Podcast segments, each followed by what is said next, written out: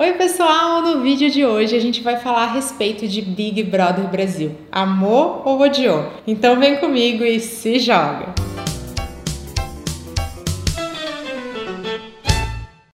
Primeiro ponto de alerta: profissional de marketing não deve fazer juízo de valor. Do tipo, esse conteúdo é uma porcaria, esse programa não serve para nada, eu detesto isso. Porque o nosso papel é sim ser intérprete do nosso consumidor. A gente tem que entender de comportamento. E aí eu tenho alguns dados para provar para você o quanto o Big Brother é sim relevante para o contexto dos profissionais de marketing. Primeiro, que o Big Brother é sempre o termo mais buscado no Google ao longo do ano Toda busca é uma intenção. Tudo que nos deixa curioso é porque nós temos interesse. Então, sim, o Big Brother desperta o interesse dos consumidores, dos nossos clientes. Segundo é que o Big Brother desperta polêmica, essa coisa de eu amo e eu odeio. Então, isso é sempre um tema que acaba instigando. Eu fiz uma pergunta, uma enquete lá nos stories no meu perfil no Instagram, perguntando quem gostava de Big Brother, quem não gostava. Ainda que 70% tenham dito que não gostam, odeiam o Big Brother, é muito louco pensar que essa foi uma das postagens que mais teve interações,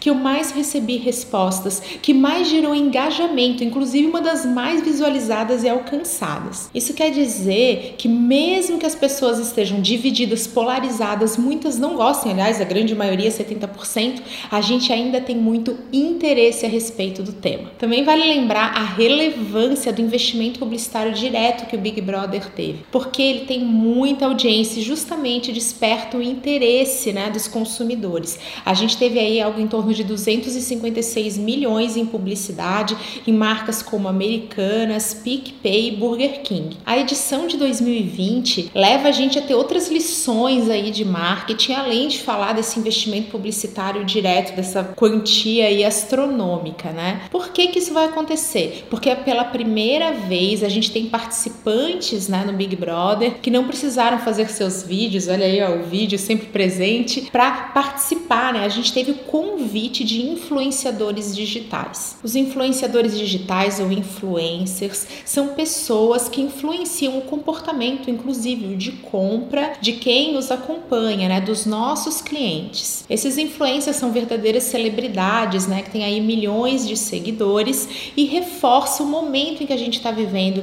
de total convergência, né, inclusive digital. Então olha só que interessante, a gente tem um canal de TV aberta, massificado, conversando com influencers de nicho, né, que conversam com públicos muito específicos através de diferentes plataformas como o YouTube ou Instagram. Essa convergência também está presente até na forma de divulgação do programa, que inclui até mesmo assessoria de imprensa, né, que passa de ser apenas tradicional, apenas da mídia offline massificada e vai também para perfis como Gine Delicada ou Nana Rude, né, que são canais tipicamente ali do Instagram, presentes de uma maneira mais autoral de falar. Então, até nessa questão aí da assessoria de imprensa, a gente viu movimentos de convergência digital, tentando encontrar essa união entre meios de massa, como TV aberta, né, como a mídia tradicional, junto com mídias de nicho e também todo um foco dentro de internet e redes sociais. Esse vídeo também tem que falar a respeito da estratégia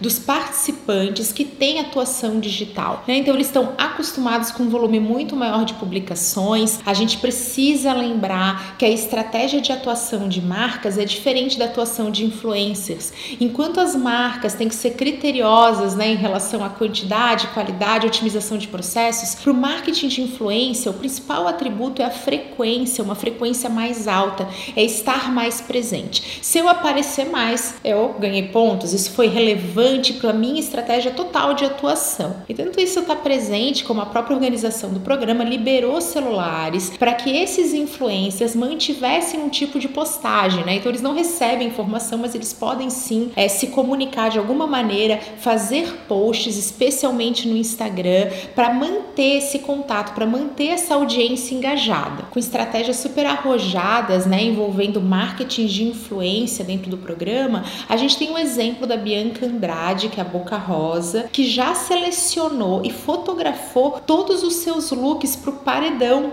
né? Então, o momento que os participantes podem usar suas roupas, ela já tinha isso planejado, já fez essas fotos, né? Justamente para divulgar tudo isso, a marca de maquiagem. Então, vê como existia aí um pensamento bem estratégico por trás, que não era simplesmente chegar, aparecer o que eu vou falar, e isso tendo convergência com as publicações que estavam sendo feitas nas redes sociais dela. Aliás, toda essa questão de planejamento dos influencers tem muito a nos ensinar, já que eles precisaram trabalhar bastante, tem um verdadeiro estoque de postagens, né, para garantir essa frequência. Com certeza essas postagens devem seguir alguma linearidade, eles devem ter um plano A e um plano B para conseguir seguir enquanto a equipe, né, vai mantendo esses perfis. Então temos pessoas ali postando, mantendo, fazendo torcida, gerenciando comentários, mas existe sim uma linha do tempo, um storytelling, né, uma narrativa, que aqui é hora de falar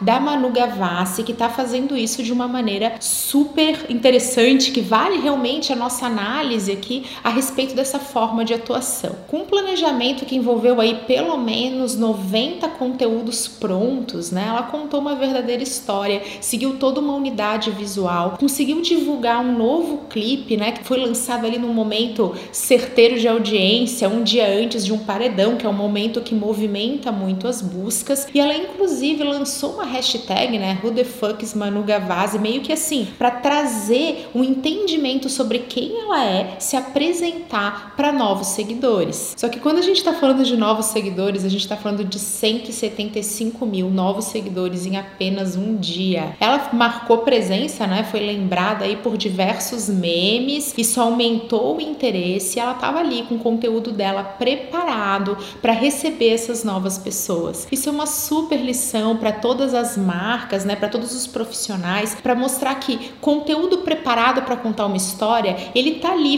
cumprindo o papel, né? Esperando a chegada de novos seguidores para conseguir comunicar o que a gente quer. Então esse é um super case de storytelling e planejamento. Um outro exemplo de planejamento, storytelling, até de posicionamento, né, de como conversar com a sua audiência, é o Pyong, que tem vídeos aí gravados, né, para conseguir contar essa história também, que fez publicações para dizer como que eu acho que vai ser, então isso desperta, né, a curiosidade. Gravou junto com a mulher dele para tratar de um tema polêmico, então polêmica é também uma estratégia do marketing de influência, porque polêmica chama a atenção. E aí eles conseguiram se posicionar, conversar, explicar e estabelecer esse diálogo, que também é uma lição pra gente, né? Para poxa, olha como é que é importante a gente poder conversar e garantir esse engajamento, garantir essa convivência, né? E assim reforçar os laços com a nossa audiência. E pra gente fechar esse vídeo, eu quero lembrar que todos esses são insights pra gente pensar junto, pra gente conseguir aprender e que o papel aqui não é dizer se eu gosto se eu não gosto de Big Brother, e sim poder acompanhar um tema que está assim presente na cultura, no dia a dia e que pode nos inspirar e também nos ensinar. Espero que vocês tenham gostado do vídeo. Conta aqui pra mim a sua polêmica a respeito de Big Brother. Um beijo, até a próxima!